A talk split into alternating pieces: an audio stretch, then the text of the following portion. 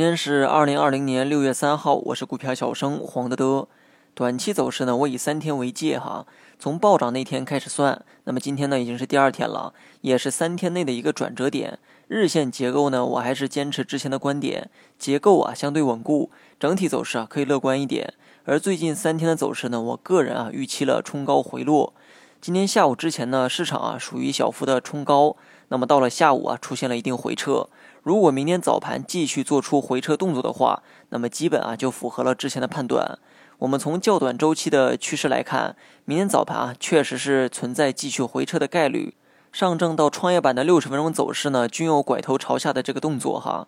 中药板块啊，今天呢受到利好因素，开盘啊出现了快速的冲高，但随后呢就没有了动力。这种靠消息才能涨的票啊，我个人是不会去关注。同为医药医疗领域，还不如啊多去关注医疗器械，持续跟踪板块今后的走势，我相信呢会有机会的。但短期啊不要有冲动的行为。昨天了结了手中的票之后呢，我也在寻找下一个目标。我今年的操作风格啊，主要是做趋势为主，追热点的玩法暂且的放一放。所谓的热点啊，基本啊都是一日游，连游资都知道炒的时间太长，很可能给别人抬轿子，自己啊却站在了山岗上。而散户所谓的追热点啊，无非就是跟在游资后面啊喝点汤，但今年这个汤啊不太容易喝。大盘今天创新高之后呢，出现了回落，这又回到了老问题上。如果想再创新高的话，市场还能放出利好吗？如果不能上涨，可能也会控制在二九四二点以内。